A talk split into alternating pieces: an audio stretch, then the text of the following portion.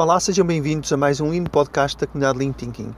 Desta feita temos aqui connosco a professora Cristiane de Scharf para nos falar de Scrum, uma estrutura ágil para a gestão de projetos em diferentes ambientes, não apenas no domínio de software, como na logística, engenharia e também na sétima arte.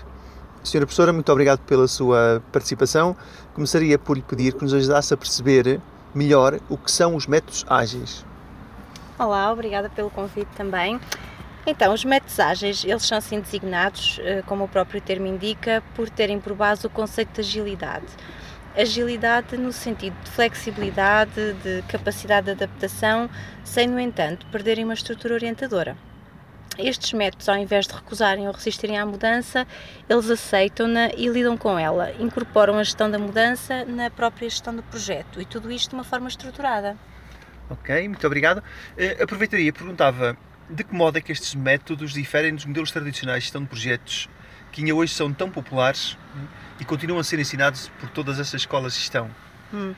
Ora, então, enquanto os métodos tradicionais de gestão de projetos, como por exemplo o método cascata, eh, caracterizam-se por um planeamento inicial para todo o projeto, temos um cronograma, um orçamento e a entrega de resultados apenas no final do projeto, os métodos ágeis dão preferência a ciclos curtos de desenvolvimento, tem também um planeamento que vai sendo adaptado mediante o feedback obtido em cada um desses ciclos de desenvolvimento e uma entrega de valor que acontece o mais cedo possível no tempo.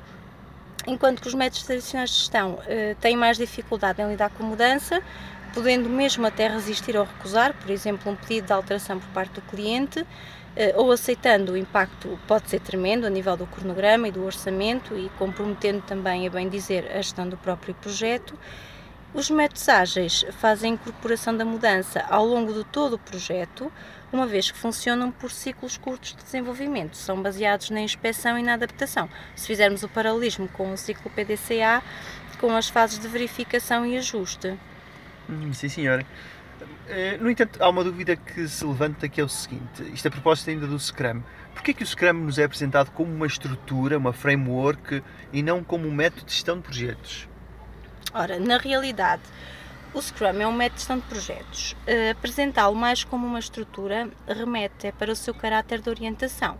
Isto é, o Scrum dá-nos a estrutura de base uh, que servirá de método, mas quem trabalha o método são as pessoas.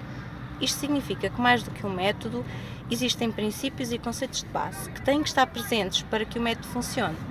Por exemplo, um dos princípios de Scrum tem a ver com a colaboração e com a existência de equipas constituídas por colaboradores autónomos e auto-organizados e com níveis elevados de competência técnica e também a nível das soft skills.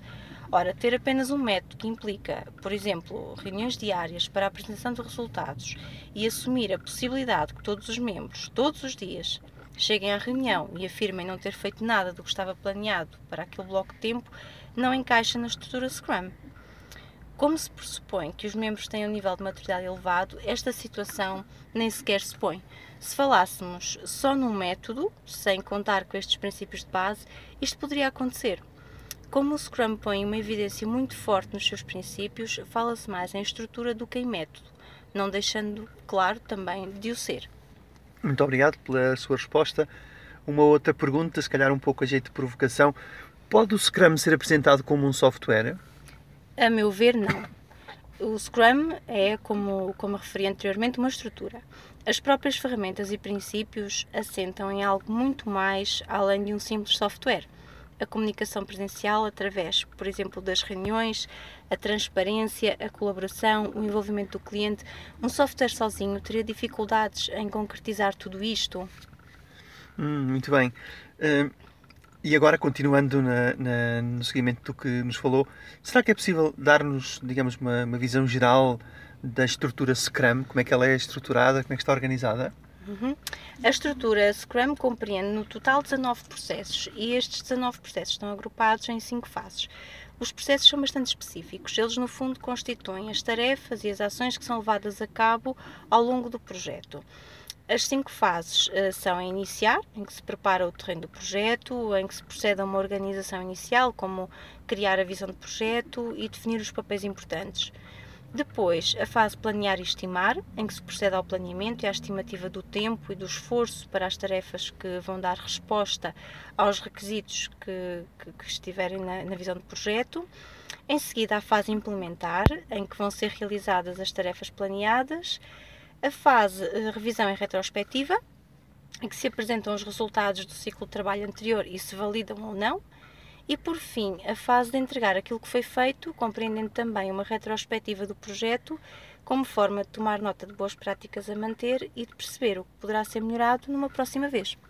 Muito bem, muito interessante. Quais é são os requisitos fundamentais na implementação da estrutura Scrum?